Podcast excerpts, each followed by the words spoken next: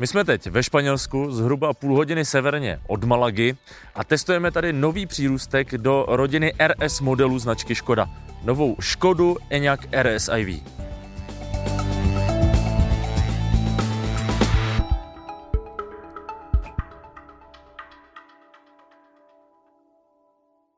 Po technické stránce se Enyaq RS iV od kupé verze RSK moc neliší. Přichází s ním ale další update softwaru ME3 po verzi 3.1, tentokrát verze 3.2. Jedna z věcí, které tyhle nové aktualizace softwaru umí, je funkce plug and charge. To znamená, že spustíte dobíjení na veřejné dobíjecí stanici, aniž byste k tomu potřebovali kartu. Stačí vzít kabel ze stojanu, zastrčit ho a nabíjíte. O vývoji nové generace softwaru ME3 a novinkách v jeho nejnovějším updateu jsme přímo na představení vozu Enyaq RS iV nedaleko Malagy mluvili s Jaromírem Mendlem, product marketing managerem pro modelovou řadu Enyaq.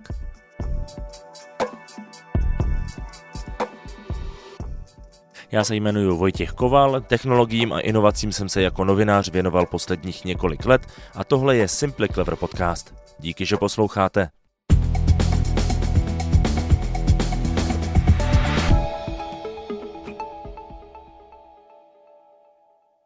Jaromíre, vítej v Simple Clover podcastu. Děkujeme, že jsi se na nás tady ve Španělsku udělal čas. Děkuji za pozvání.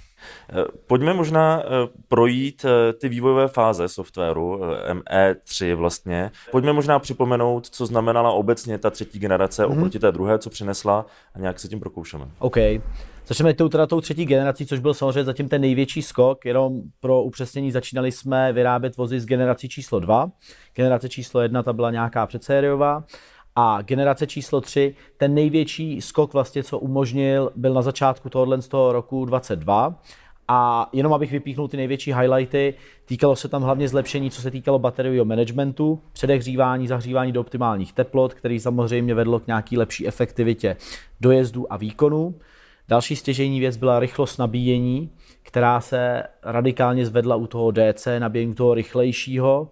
A jako třetí věc bych vypíchnul, že všechny ty auta, které už mají tu třetí generaci, tak jsou vlastně over the air ready. To znamená, že všechny další aktualizace na ty další generační stavy 3.1, 3.2 až třeba 3.5 budou vzduchem a zákazníci už poté nebudou muset navštěvovat vlastně servis. Jak výrazné ty skoky jsou? Když teď jsme ve druhé generace, tak hmm. kam se to posunulo s tou 3.1? Vlastně ten hlavní skok byl opravdu ten mezigenerační to číslo 2 Jasně. na 3 a teďka už ty 3, 1, 3, 2 jsou takový dílčí skoky, kde vlastně my reagujeme na zpětnou vazbu od našich zákazníků. Co ještě by chtěli zlepšit, co jim chybělo, nechybělo. A například s 3 jedničkou bych chtěl určitě vypíchnout funkcionalitu, která je plug and charge, tý možná bychom se později došli, teďka ji nebudu hluboce komentovat. A pak jsou takové věci, jako například function on demand, to znamená funkce na vyžádání.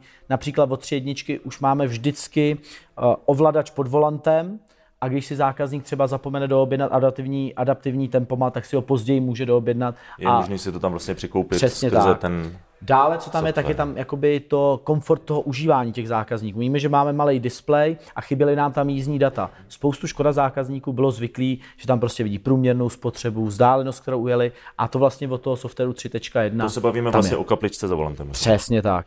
A další věc je, ve velkém displeji, tom 13. palcovým, je dole možnost si ukládat oblíbené funkce, a relativně jsme hodně poslouchali některým zákazníkům, občas vyhovuje si ten lane assist vypnout a často jsme to, jako to bylo zmiňováno, takže od tři se může i lane assist, jakoby to jeho ovládání vysunout do těch oblíbených a samozřejmě ta možnost vypnutí, zapnutí je mnohem komfortnější a rychlejší.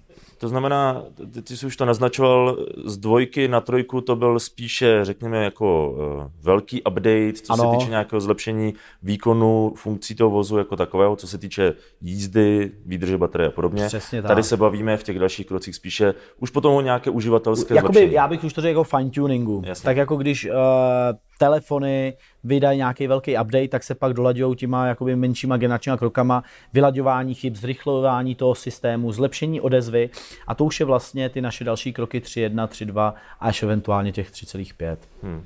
Tohle je asi něco, na co si ti zákazníci vlastně, eh, nechci říct, budou muset zvyknout, ale je to něco, na co jsme úplně se, s auty se spalovacími motory tolik eh, nekladli důraz, mm-hmm. že by jednou za čas na nás někde vyskočila nějaká notifikace, můžeš si to aktualizovat. Je to takový trošku systém ano. smartphonu. Přesně tak. To je, já vždycky, když se mě někdo ptá, nějaký zákazníci, tak se, tak se v tomhle smyslu uh, říkám, tak jak to máte dneska na telefonu. Přijde vám notifikace, že přijde nějaká aktualizace, hrubý obsah, co vlastně jako zákazník získáte a musíte jí samozřejmě tu aktualizaci potvrdit. Hmm.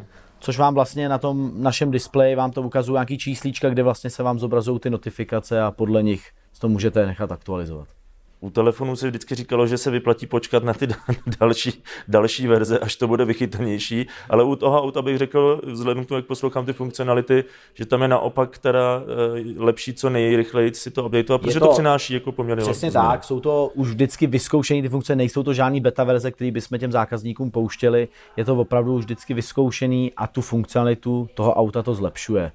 Než se dostaneme k těm vylepšením té verze 3.2, teď se bavíme v rozmezí nějakých měsíců víceméně mm-hmm. o druhém updateu. Eh, musím říct, že pro mě jako lajka eh, to je vlastně poměrně překvapivě rychlé. Mm-hmm.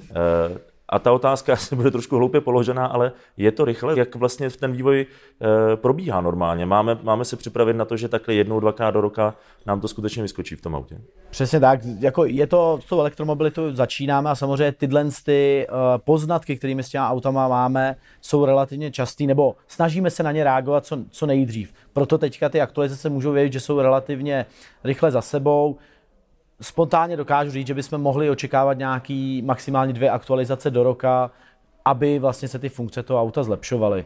Že víme, že ta rychlost, ty odezvy jsou u toho auta stěžejní v tomhle ohledu. A to elektrické auto má co nabídnout, a když už to umíme vylepšit, tak proč bychom toho zákazníka o to připravili? Zároveň ti early adopters těch elektromobilů jsou takový jako technologicky, bych řekl, jako draví, že to jako Přesně chtějí tak, mít že...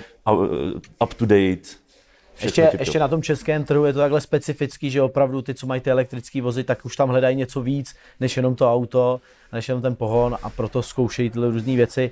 A jsou to i hračičky. Já třeba i u svého telefonu, když mi přijde tak, tak se těším, co tam bude za tu novou funkci a nemusím si stěžejně kupovat nový auto, abych to měl.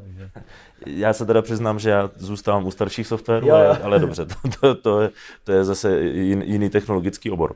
Ty jsi říkal, že vlastně poměrně hodně reagujete na zpětnou vazbu od zákazníků, co by se jim tam líbilo, co jim třeba nevyhovuje, co by chtěli změnit. Mm-hmm. Jak tu zpětnou vazbu eh, přesně sbíráte? Jinými slovy, když se mi něco nebude zdát, nebo mě napadne něco, co by eh, se mi líbilo víc jinak, tak co mám udělat? My máme samozřejmě, jsou nějaký zákaznické linky, ono je víc těch jakoby proudů, kde my tu zpětnou vazbu sbíráme. Samozřejmě máme zpětnou vazbu od importérů, kteří jsou napojeni na dílerskou síť, ty přímo mluví s zákazníkama, takže tam importéři, když to usuzují, tak nám to posílají přímo do centrály.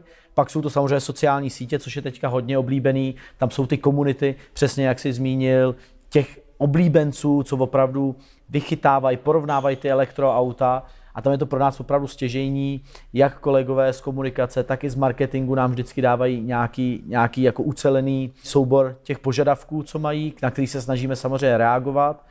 A pak samozřejmě to máme i od kolegů z kvality, který zase dostávají jakoby spole.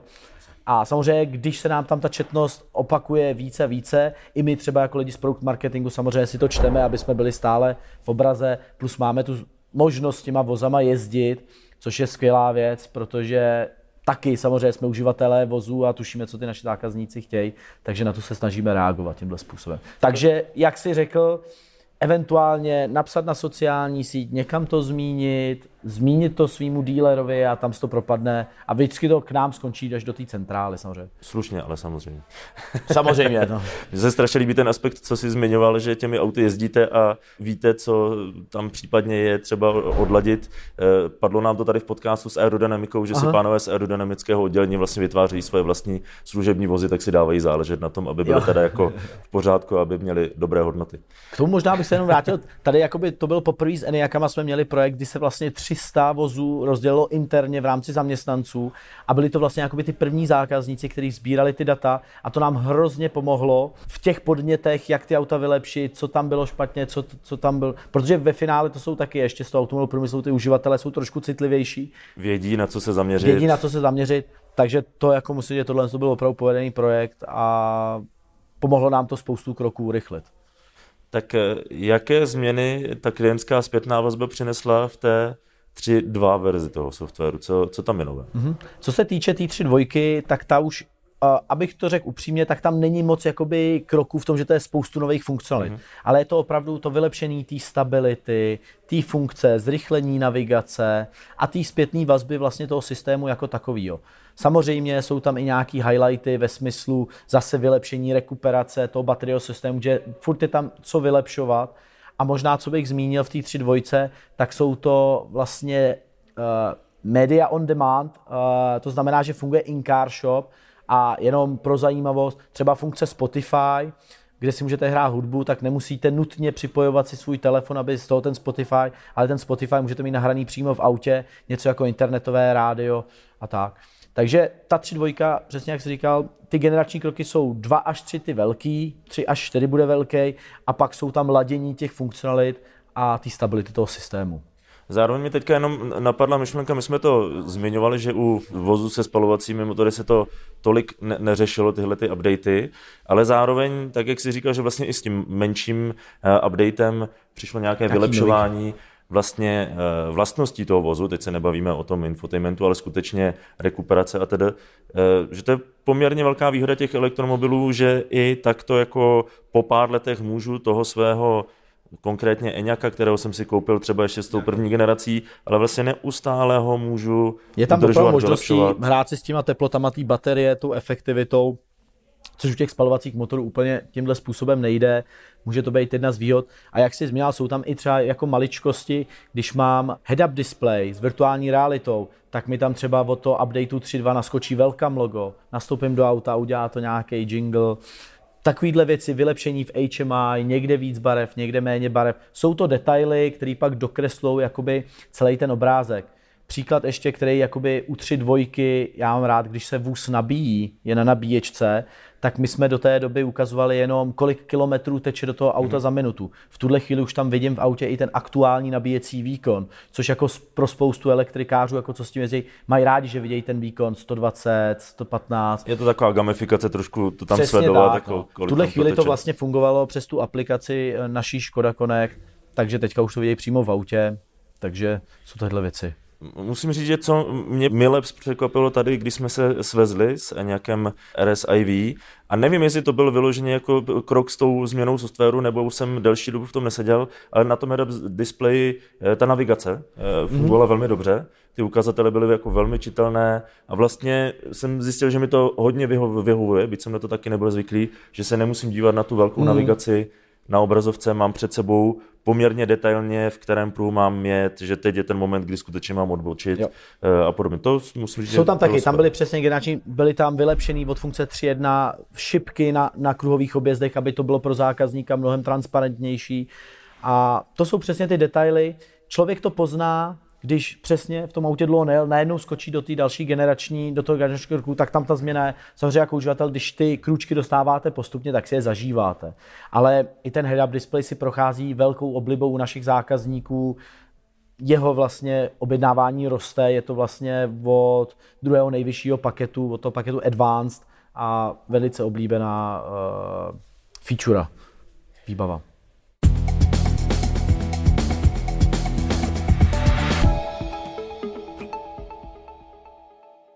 Ve Španělsku jsem se nejen svezl v novém Enyaqu RSIV, ale mohl jsem vyzkoušet i funkci Plug and Charge, která výrazně zjednodušuje nabíjení na veřejných dobíjecích stanicích. Jak to funguje, mi už dřív v podcastu vysvětlil Jakub Chromec ze společnosti Digitech Automotive. Já to možná vysvětlím na úplně jednoduchém takovém jako příběhu, že člověk přijede s tím autem k nabíjecí stanici a, a připojí to auto. To auto se začne povídat s tou nabíjecí stanicí nabíjecí stanice ahoj, já jsem tady ta nabíjecí stanice, kdo seš ty a dej mi nějaké identifikační údaje. A to auto řekne ahoj, já jsem, já jsem auto a patřím Pepovi, tady to je kontrakt, který Pepa má, má podepsaný a můžeme, můžeme nabíjet. Nabíjecí stanice si to ověří, řekne OK, začne nabíjet a pak to panu Pepovi přijde někdy na e-mail jako vyúčtování, že, že nabíjel u tady té nabíjecí stanice. Takže vlastně zkrátka bude stačit, když člověk přijde k té nabíjecí stanici a jenom to auto připojí a veškerá ta komunikace potom už bude probíhat eh, automaticky skrz ten kabel, vzhledem k tomu, že ta technologie k tomu je už připravená. To jsem se chtěl právě zeptat, jak to vlastně funguje, protože předpokládám, že teď to bude na nějakém jednoduchém eh, principu, že si obě dvě strany zkontrolují, že jsou správně zapojené, že tam je nějaké správné napětí a ve chvíli, kdy to je autorizované, tak to pustí. Takže to všechno bude probíhat stejně přes ten kabel. Přesně tak. Eh, vlastně vždycky musíme mít zajištěno to, aby to auto dovolilo nabíjet. Eh, samozřejmě všechny tady ty funkce, eh, nebo respektive tady ta funkce plug and charge, která vyžaduje tu, už tu pokročilou autentifikaci skrze určité certifikáty a kontrakty, tak už vyžaduje nějaký vyšší stupeň komunikace, to znamená, že to opravdu musí podporovat to auto a musí to podporovat ta stanice. Ještě možná lajčtější dotaz. To znamená, že na to, aby to do budoucna fungovalo, chápu, budou to muset umět ta auta, budou se to muset naučit stanice, které to neumí, ale třeba ty kabely budou moct zůstat stejné, to už, už teď tu komunikaci zvládnou zajišťovat? Přesně tak. Fyzicky ty kabely ve většině nabíjecích stanic, nechci teďka říkat úplně ve všech, Každopádně ve, ve, ve většině nabíjecích stanic tím, že jsou postaveny na základě určitých standardů, tak tady tu komunikaci podporují. Pak už závisí samozřejmě na, těch, na tom mozku, ať už toho auta, na kterém pracujeme třeba my, tak i té, i té nabíjecí stanice, aby tuto technologii umožnila, ale samozřejmě není to jenom o těch fyzických komponentech v tom autě nebo v té nabíjecí stanici, ale i o té celé infrastruktuře zatím. To znamená, že to auto v sobě má taky nějakou SIM kartu, taky nějakým způsobem komunikuje s internetem, má tam nějaký ten svůj cloud, Eh, ve kterém tyhle, ty, tyhle ty data musí být také uložena. A pak naopak ta nabíjecí stanice také má nějaký svůj backend, nějaký svůj cloud, ve kterém zase ten poskytovatel energie, například Pre, Čes, E.ON, eh, budou mít uložené ty informace o, o těch svých kontraktech a vlastně někde tam nahoře v cloudu se to spojí a tam proběhne ta autentifikace, že vlastně to auto přijede, eh, spojí se s, s tou nabíjecí stanicí a navzájem si takhle ověří, že, že to auto může nabíjet. Celý podcast s Jakubem Chromcem a Adamem Klasem si poslechněte na simplycleverpodcast.cz nebo ve vaší oblíbené podcastové aplikaci.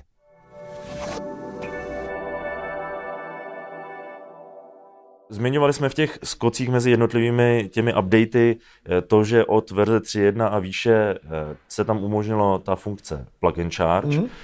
To znamená, když to zjednodušeně vysvětlíme, umožní to těm uživatelům zahájit nabíjení jenom tím, že prostě zastrčí kabel. Nemusíme tam chodit s kartičkou odpípávat Přesně nebo tak. někde v aplikaci. Vlastně z toho mýho vozu jak si udělám platební terminál, když si vlastně zažádám o kartu PowerPass, tak si ji můžu uložit přímo do toho konkrétního vozu, do toho mýho. Eh, uložíme to a pak už to vlastně stačí, že když přijedu k nabíjecí stanici, která podporuje funkci plug and charge, což v tuhle chvíli nejsou všechny na českém trhu, je to aktuálně Ionity, s tím, že začínám spolupracovat eh, s Pre, které už ty nové rychle nabíječky už jsou taky kompatibilní. A co to vlastně pro zákazníka znamená, že nemusím sebou vozit stěžejně telefon, nemusím vozit tu kartičku, přijedu k nabíjecí stanici, zastrčím vlastně nabíjecí zástrčku do vozu, proběhne autorizace sama, a vlastně já už nic nedělám, jenom zamknu, můžu odejít a celý ten proces je nastartovaný.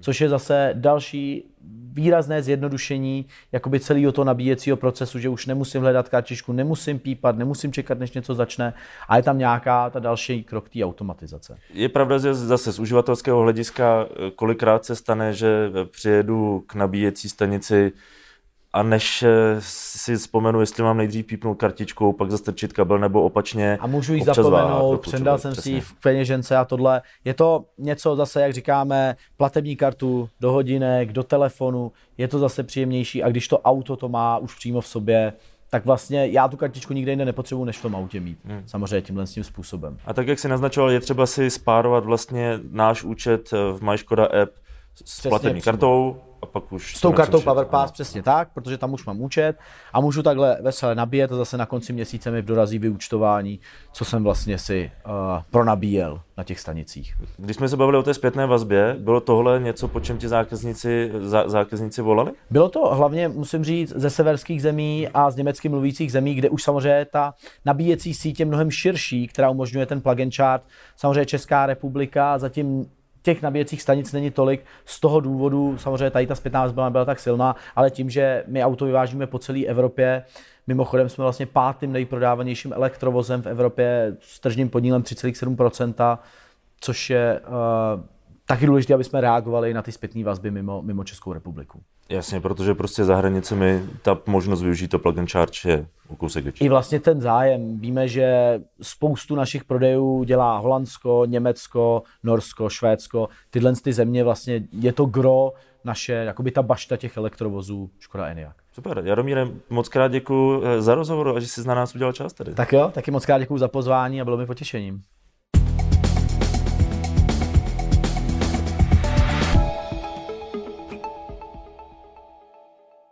My jsme s Jaromírem Mendlem řešili plug and charge. Eh, mně se na to líbí přesně ta varianta toho, že nemusím používat žádnou kartičku, zapojím, nabíjím. Je to velké zjednodušení toho procesu eh, na té veřejné nabíječce. Tak jak je to u domácího nabíjení? U domácího nabíjení prozatím tuhle funkci nemáme, ale pracujeme na ní. Chtěli bychom samozřejmě do budoucna to našim uživatelům elektrických vozidel ulehčit. Veronika Štekerová, specialista e-mobility v oddělení After Sales Business Development Škody Auto. V současné době vlastně nabízíme pro domácí nabíjení eh, přenosnou nabíječku, díky které můžeme nabíjet kdekoliv na cestách a pak máme nástěnné nabíječky Wallboxy, Škoda IV Charger. Jasně. A u těch Wallboxů já to mám trošku zafixované, že to je domácí, že to mám někde v garáži, ale ono se může stát, že to je třeba ve veřejné garáži a byť je to můj wallbox, tak ale prostě tam můžou, může být víc uživatelů, to znamená, tam ta autentifikace pořád ještě je třeba. Ano, tam ta autentifikace probíhá pomocí RFID kartičky, je vlastně možné tam napárovat několik karet, takže pokud máme právě wallbox v nějaké sdílené garáži, tak díky té autentifikaci můžeme rozpoznat, který uživatel právě nabíjí. Takže někdy v budoucnu by možná mohlo fungovat něco jako plug and charge pro tyhle ty wallboxy. No my doufáme. Eh, pojďme se dostat k tomu kabelu. Eh, to je věc, eh, se kterou se vlastně uživatelé Eňaku relativně běžně setkávají. Ale eh, v čem je ta výhoda? Proč si mám pořídit takovýhle kabel a ne třeba ten Wallbox? Tak takovýhle kabel je určitě výhodný proto, pokud hodně cestujete, nechcete si instalovat žádnou nástěnou nabíječku, máte vlastně tenhle ten uh, kabel, který můžete zbalit, vzít do sebou na cesty, na chalupu, na dovolenou. Díky němu jste vlastně mobilní a můžete nabíjet kdykoliv na cestách. Dá se zapojit standardně do klasické zásuvky anebo do třífázové zásuvky. Jasně, protože si přehazuju vlastně ten konektor. Ano, je možné přehodit zásuvku. Jasně, do auta je to klasický menekes, na konci se potom řeší buď to dvojkolík nebo, nebo do, do, do třífázovky.